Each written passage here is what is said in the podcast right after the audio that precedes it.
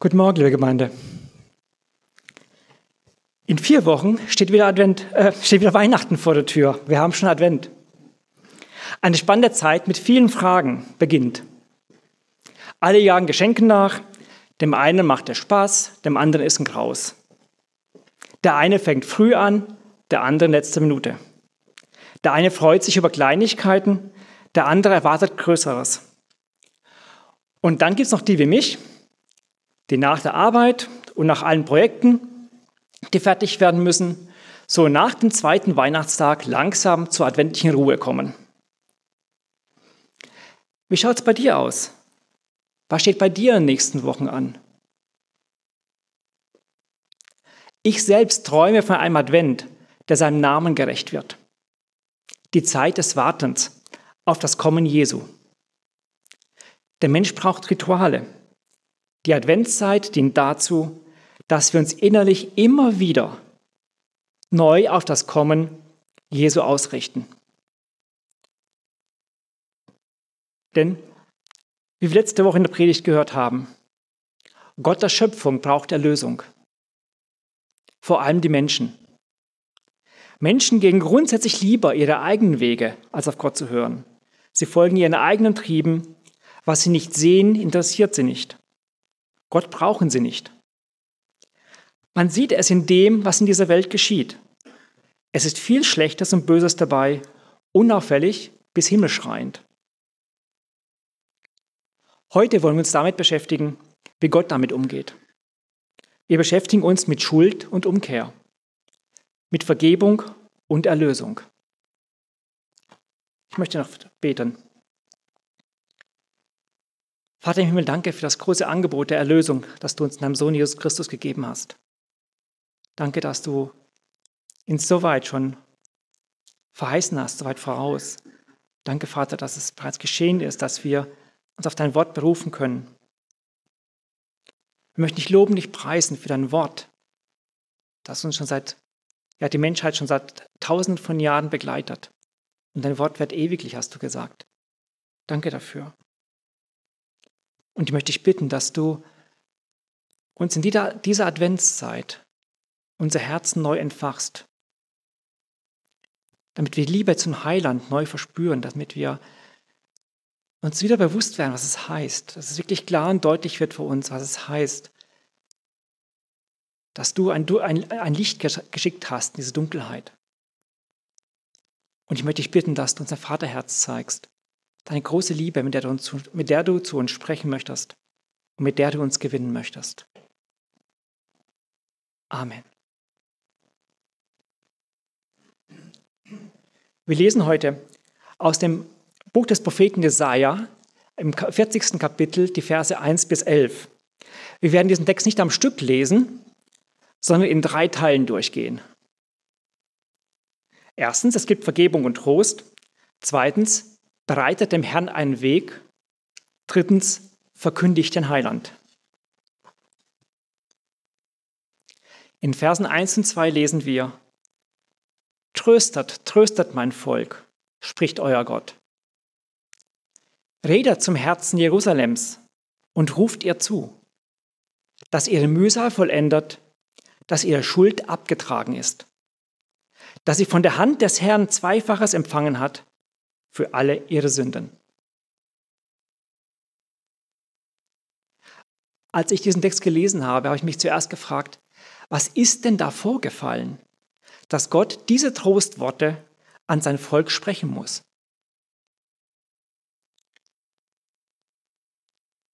Jesaja war ein Zeitzeuge dieses Geschehens, als Israel von Assyrern erobert wurde und das Volk in fremdes Land verschleppt wurde. Das Heer der Assyrer stand vor Jerusalem, war kurz davor, es einzunehmen. Aber Gott hat eingegriffen und Jerusalem noch davor bewahrt. König Hiskia von Juda hat später eine Delegation des Königs von Babylon empfangen und denen all die Schätze gezeigt, die es in Jerusalem gab. Jesaja erfährt davon und prophezeit Hiskia die Verschleppung nach Babylon. Ja, Jesaja hat in der gesamten Zeit seines Dienstes das Volk zur Umkehr aufgerufen und ihm seine Sünden vorgezeigt. Jetzt weiß er, dass die Stunde der Strafe geschlagen hat. Aus Sicht der Propheten waren Aufstieg und Niedergang Israels und Judas immer eine Frage der Haltung zu Gott. Immer, wenn es dem Volk gut ging, haben sie sich von Gott abgewandt und sich andere Götzen gesucht. Wenn es ihnen schlecht ging, schrien sie zu Gott. Aber weder Israel noch Juda waren dauerhaft willig oder in der Lage, Gottes Bund mit Mose zu halten. Jesaja erkennt dies. Gott zeigt es ihm. Und er bekommt von Gott die Perspektive auf einen neuen Bund. Und darum geht es in diesem Abschnitt. Wir schauen uns mal diese ersten Verse näher an. Was mir zuerst aufgefallen ist, wir sehen hier einen persönlichen Gott. Jesaja spricht hier nicht von, von seinem Gott, sondern spricht von euer Gott. Er spricht vom Gott des ganzen Volkes. Dieser Gott spricht in das Herz Jerusalems. Ja, er will die Menschen in ihrem Herzen erreichen. Jerusalem ist dabei ein Synonym für sein Volk, für die, die an ihn glauben, die auf ihn hoffen. Gott möchte sein Volk getröstet wissen, trotz der Strafe, die kommen wird. Dieser Gott spricht davon, dass die Strafe ein Ende haben wird und die Schuld ab, abgebüßt sein wird. Es heißt nach der Elbefelder Übersetzung, dass sie von der Hand des Herrn Zweifaches für ihre Sünden empfangen hätte. Das heißt hier, dass Gott zum einen die Sünde strafen muss, zum anderen aber auch heißt es hier, die Schuld wird vollkommen getilgt. Und das ist hier mit dem Wort ein Zweifaches ausgedrückt. In diesem Abschnitt sehen wir Gottes Treue, trotz unserer Untreue. Gott sieht, wie sein Volk sich von ihm abwendet. Wenn wir Menschen so eine Untreue erleben, was machen wir? Wir ziehen uns in Verbitterung oder Groll zurück, oftmals. Aber nicht so Gott. Gott muss die Sünden und die Untreue strafen. Er verweist auf die Zeit danach und spricht Trost zu. Und er kündigt die vollkommene Befreiung von der Schuld an. Ja, an dieser Stelle redet Jesaja von einem neuen Bund. Gott will hier seinem Volk ins Herz reden, ihm Mut zu sprechen. Die Mühsal ist vollendet, die Schuld ist abgetragen. Ist das nicht die Kernbotschaft durch den neuen Bund, den er in seinem Sohn Jesus Christus mit uns geschlossen hat? Gott fordert dazu auf, seinem Volk zuzureden, dass die Schuld komplett weg sein wird. Und Gott kündigt hier seine Vergebung aus Gnade an. Es ist seine Entscheidung. Nur aus dieser Gnade können wir frei von Schuld vor ihn treten. Es ist nicht unsere Leistung. Wir können nichts tun, um vor Gott gerecht zu werden.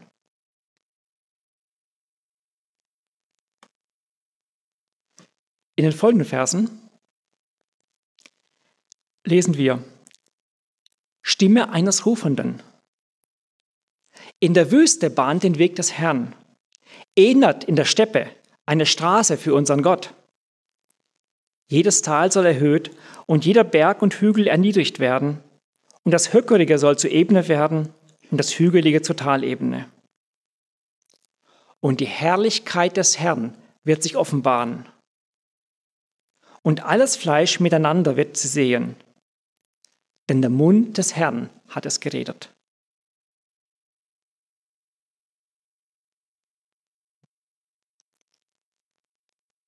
Hier geht es darum, dass unserem Herrn, unserem Gott ein Weg gebahnt werden soll. In der Wüste, in, in der Steppe. Wüste und Steppe werden in der Bibel häufig zusammen erwähnt als trockene, unwirtliche Orte der Wildnis. Das sehen wir zum Beispiel, wenn so Gegensätze aufgezählt werden, wie in Jesaja 51,3, wo es heißt: Denn der Herr tröstet Zion und er macht ihre Wüste wie Eden und ihre Steppe wie den Garten des Herrn. Wir sehen einfach in diesem, an diesem Beispiel äh, aus Jesaja 51,3, wie Gott aus einem trockenen, unwirtlichen Ort wieder was Gutes machen möchte, was Fruchtbares, was Fruchtbringendes. Ja, und Täler, Hügel und Berge machen natürlich einen Weg beschwerlich. Deswegen heißt es hier, dass, die, dass sie platt gemacht werden sollen. Warum? Weil sie Hindernisse sind, weil sie den Blick auf die Herrlichkeit des Herrn verbergen. Es war auch früher schon so gewesen, wenn hoher Besuch unterwegs war, musste ein Wegbereiter vorausgehen, der den Weg freigemacht hat. Von so einem ist hier die Rede. Der Weg muss freigemacht werden, damit der Herr, der König, ungehindert kommen kann. Und das ist hier das Ziel, darum geht es. Alle sollen die Herrlichkeit des Herrn sehen. Deswegen sollen auch die Berge und die Täler und alle Hindernisse weichen, damit der Blick auf den Herrn frei wird. Wie wir vorhin gelesen haben oder gehört haben, kommt über 500 Jahre später einer und predigt in der Wüste von Judäa und tauft im Jordan. Es ist Johannes der Täufer. In ihm wurde diese Prophezeiung Jesajas wahr. Johannes der Täufer ist der Wegbereiter für Jesus. Massenweise folgten die Menschen seinem Ruf zur Umkehr und zur Buße und ließen sich im Jordan taufen. Der Jordan spielte schon einmal eine zentrale Rolle in der Geschichte Israels. Das ganze Volk musste durch den Jordan gehen, bevor es in das verheißene, gelobte Land einziehen durfte. Wer Gott begegnen will, muss in den Jordan. Immer wieder ist der Jordan ein Symbol dafür, dass wir uns reinigen müssen, um in Gottes Reich zu gelangen. Johannes der Täufer predigte das Kommen der Reich Gottes. Deshalb taufte er im Jordan, um damit die Tür in dieses neue Reich Gottes zu öffnen. Denn ohne Umkehr und ohne Buße kommt keiner in Gottes Reich. Die Taufe ist das äußere Zeichen dieser Umkehr. Diese Umkehr im Leben eines Menschen führt zu einer Hinwendung zu einem Leben mit Gott. Diese Umkehr öffnet ein Herz, damit es der Herrlichkeit Gottes entgegensehen kann. Und jetzt in den Versen 6 bis 8 kommt ein Abschnitt, den man komplett aus dem Kontext reißen könnte, ohne dass sie ihre Bedeutung verlieren. Wir lesen hier, Stimme einer Sprechenden. Rufe, und er spricht. Was soll ich rufen? Alles Fleisch ist Gras und all seine Anmut die Blume des Feldes. Das Gras ist verdorrt, die Blume ist abgefallen, denn der Hauch des Herrn hat sie angeweht. Ja, das Volk ist Gras.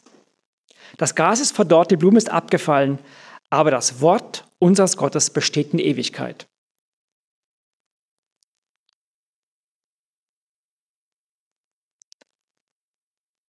Wir Menschen sind wie Gras, wie Blumen, die verwelken müssen. Aber Gottes Wort ist ewig. Diese Verse zeigen uns diesen Gegensatz zwischen unserer Vergänglichkeit, zeigt uns, wie, wie, wie kurz und wie vergänglich unser Leben ist, auch wenn es noch so toll ausschauen sollte. Und gleichzeitig macht es uns einen Blick auf für Gottes Ewigkeit, ja, dass sein Wort in Ewigkeit bestehen wird. Lässt man diese Verse aber in diesem Kontext und nimmt das Neue Testament hinzu, erhalten diese Verse eine ganz neue andere Bedeutung. In Johannes 1,14 lesen wir, und das Wort wurde Fleisch und wohnte unter uns. Jesaja bezeichnet Gottes Wort als ewiglich.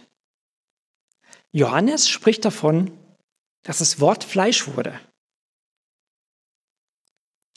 Und in diesem Sinne weist Jesaja auf diese ewige Natur hin, ja, in dem das Fleisch, äh, in dem das Wort Fleisch wurde, das Wort gleichzeitig ewigliches, beständiges, ja, zeigt es uns, dass, zeigt es uns diese ewige Natur von Jesus.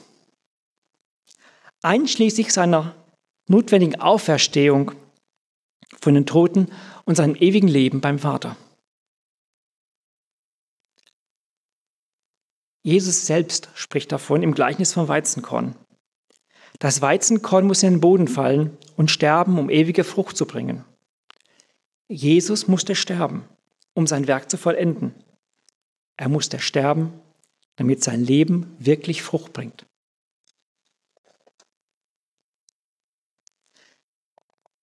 Nachdem Gott durch seinen Wegbereiter zu uns spricht, lässt er den Vorhang fallen und verkündigt uns das größte Schaubild, äh, Schaubild, Schauspiel. Der Messias kommt. Ab Vers 9 lesen wir, auf einen hohen Berg steige ich hinauf, Zion, du Verkündigerin froher Botschaft. Erhebe mit Macht deine Stimme, Jerusalem, du Verkündigerin froher Botschaft. Erhebe sie, fürchte dich nicht, spricht zu den Städten Judas. Siehe da, euer Gott. Siehe, der Herr kommt mit Kraft und sein Arm übt Herrschaft für ihn aus. Siehe, sein Lohn ist bei ihm und seine Vergeltung geht vor ihm her. Er wird seine Herde weiden wie ein Hirte. Die Lämmer wird auf seinen Arm nehmen und in seinem Schoß tragen. Die Säugenden wird er sanft leiten.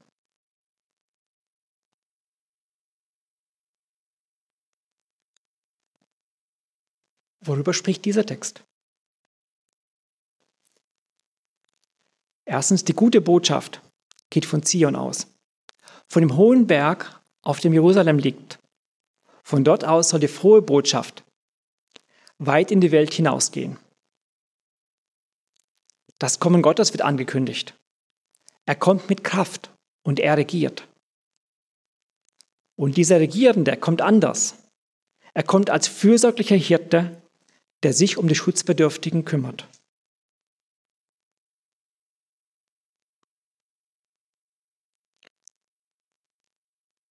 Mir ist bei diesem Text ein Punkt aufgefallen, über den Menschen aus allen Zeiten gestolpert sind.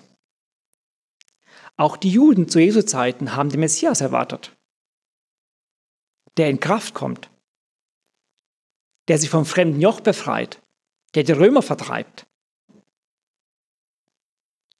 Und was erwarten wir von jemandem, der in Kraft kommt?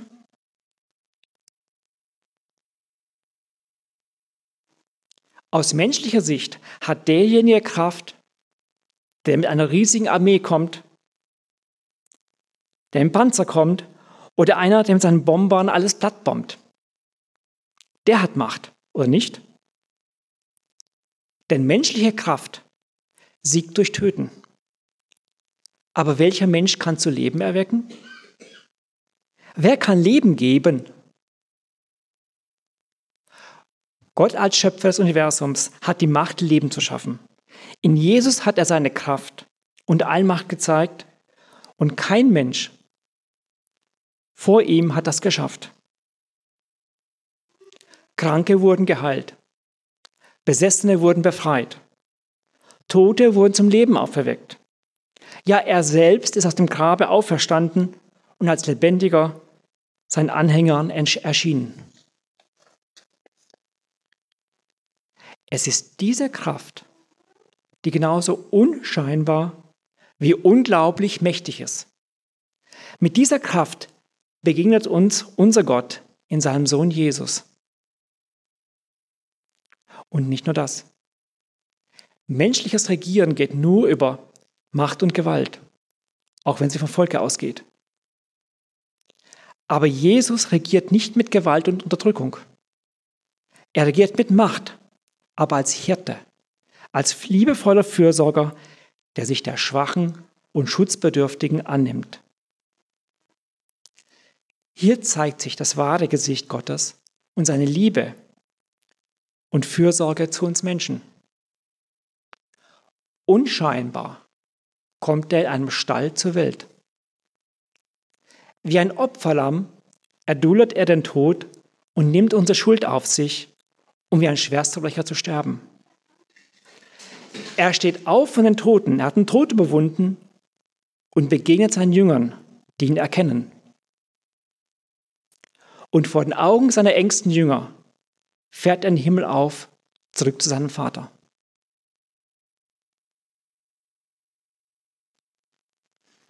Der Vers 10 unseres Textes scheint auch auf seine zweite Wiederkunft zu, zu weisen. Dort heißt es, sein Lohn wird bei ihm sein. Sein Lohn, das sind wir. Er hat uns mit seinem Blut am Kreuz erkauft. Wir sind sein für immer und ewig. Wir werden die Ewigkeit mit ihm zusammen verbringen. Wenn hier die Rede ist von, siehe, sein Lohn ist bei ihm, und seine Vergeltung geht von, vor ihm her, ja, dann gebraucht Jesaja hier ein Bild aus der Antike. Ja. Wenn, wenn ein Volk erobert wurde, wurde es mitgeführt. Und genauso wird Jesus uns mitführen, die wir auf ihn hoffen, die, wir an ihn glauben. Deshalb, liebe Gemeinde, bahnt einen Weg unserem Gott. Im Alten Testament wenden sich die Propheten immer wieder gegen zwei Symptome der Abwendung vom lebendigen Gott. Der Götzendienst und die Missachtung von seinem Wort. Ich möchte hier eine Frage stellen. Welche Hindernisse stellen Menschen heute Gott in den Weg? Das ist natürlich ein viel zu großes Thema jetzt für eine Predigt. Deswegen möchte ich diese Frage nur exemplarisch anhand von zwei Themen näher betrachten. Das eine, welches, welches Hindernis sind uns Ängste und Sorgen? Und das zweite Hindernis, was ich mal betrachten möchte, ist, ist unser Bedürfnis nach Anerkennung. Weil es Barrieren sind, die tief in unseren Herzen sitzen und uns von Gott fernhalten. Sorgen und Misstrauen sind die Gegenspieler von Glaube und Hoffnung. Wessen Leben sich nur um Sorgen dreht, der findet selten Ruhe bei Gott. Sorgen sind ein Zeichen dafür, dass wir unser Leben gern selbst in der Hand haben wollen. Dass wir uns um unser Leben kümmern, ist an sich ja nichts Schlechtes. Aber wenn unser Blick sich nur noch darum kreist, was morgen auf den Tisch kommt oder was der morgige Arbeitstag bringt. Wenn nur das Negative dieser Welt auf uns einströmt, dann verlieren wir den Blick nach oben. Und es geht uns wie Petrus auf dem Wasser. Wir gehen unter.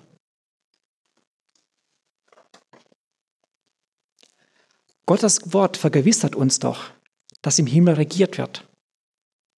Aus eigenen Kräften werden wir in dieser Welt nichts bewegen. Wir müssen lernen, dass wir nicht alles im Griff haben können.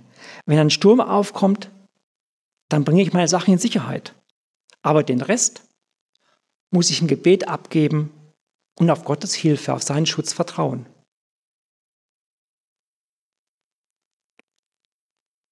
Vertrauen muss wachsen. Gib Gott eine Chance in deinem Leben. Bahne ihm einen Weg durch den Dschungel deiner Sorgen und du wirst Gottes Herrlichkeit erkennen.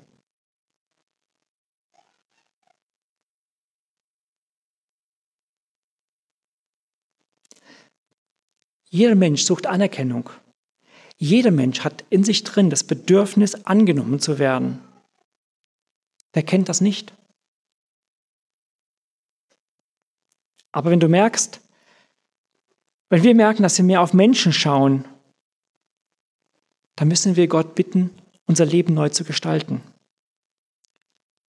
Dieser Gott erkennt dich, er hat dich geschaffen. Er weiß auch, was du brauchst und was für dich gut ist. Gib Gott eine Chance, in dein Leben hineinzukommen. Denn wenn dir die Meinung anderer Menschen wichtiger ist als Gottes Wort, wenn du nur deinem Chef oder deinen Kollegen hinterher schaust, ob sie heute auch wieder mit dir zufrieden waren, wenn du nur anderen oder der Werbung hinterher schaust, um zu sehen, wie du gern sein möchtest, was die sind und du nicht bist. Und wenn du alles tust, nur um von anderen angenommen oder bewundert zu werden, dann versuch doch mal deinen Blick nach oben zu richten, auf Jesus hinzuwenden. Denn solange du selbst im Mittelpunkt deines Lebens stehst, solange sich alles um dich selbst dreht, solange wirst du keinen Frieden für dein Leben finden. Reiß diese Hindernisse nieder, überwinde sie und bahne einen Weg für deinen Gott in dein Leben hinein. Denn dieser Gott, der liebt dich wirklich, der hat dich geschaffen, der weiß, was du brauchst.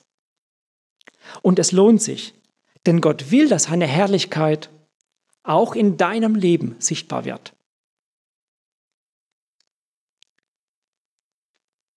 Und deshalb gilt der Ruf zur Umkehr heute genauso wie damals. Johannes der Täufer war ein Rufer in der Wüste.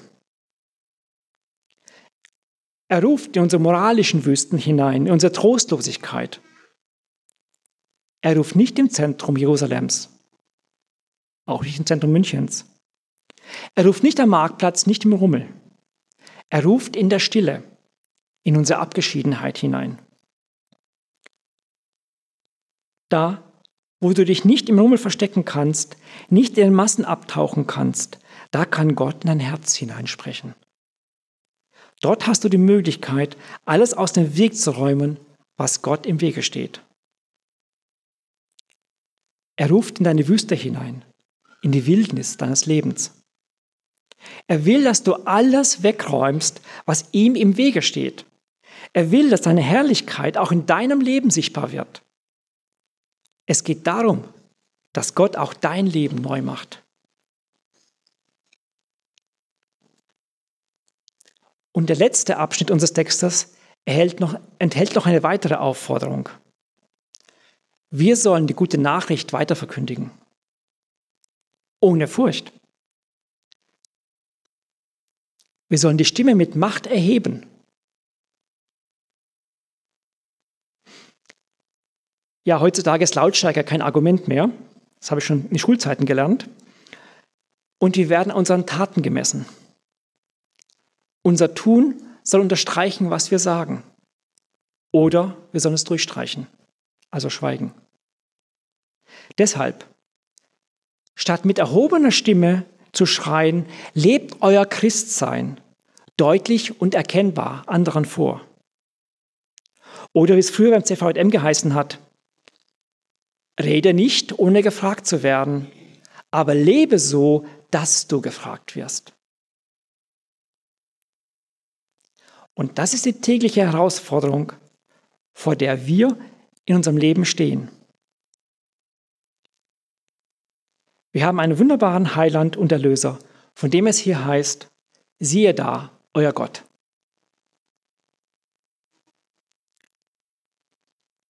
Ja, Gott ist gekommen. Gottes Wort durch den Propheten Jesaja hat sich bereits erfüllt. In, Christus ist er, in Jesus Christus ist er Fleisch geworden. Er ist für unsere Sünde am Kreuz gestorben, damit wir frei von Schuld vor ihm stehen können.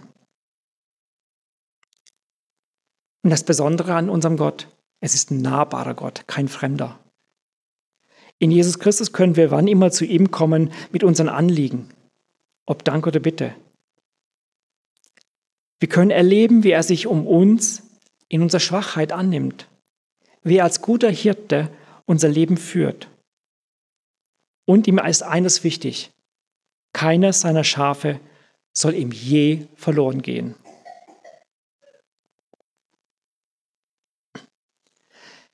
Liebe Gemeinde, in der bevorstehenden Adventszeit ist wieder alles andere als sonst. Wir wissen nicht, wann es wieder sein wird, wie es einmal war. Es sieht so aus, als würde die Dunkelheit um uns herum weiter zunehmen. Der eine fühlt sich ausgegrenzt und von der Situation erdrückt. Der andere freut sich, wenn mehr Freiheiten als im letzten Jahr bleiben. Der eine will endlich frei sein. Der andere hofft auf mehr Sicherheit. Der eine kann daheim arbeiten, der andere fürchtet um seinen Job.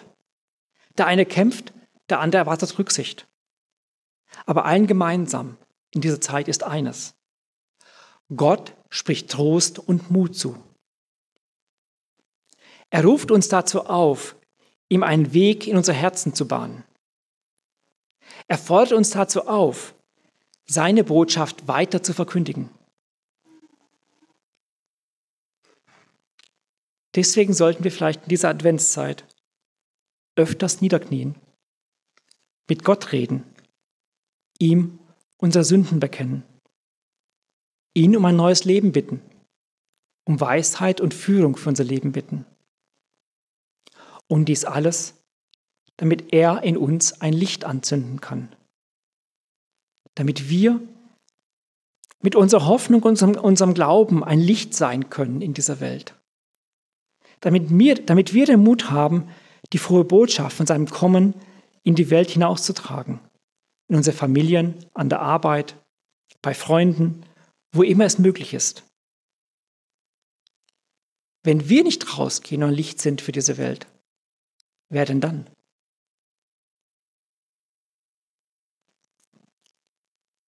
Ich wünsche euch eine gesegnete Adventszeit, eine Zeit des freudigen Wartens auf Jesus, ja eine Zeit des Wartens auf seine Wiederkunft.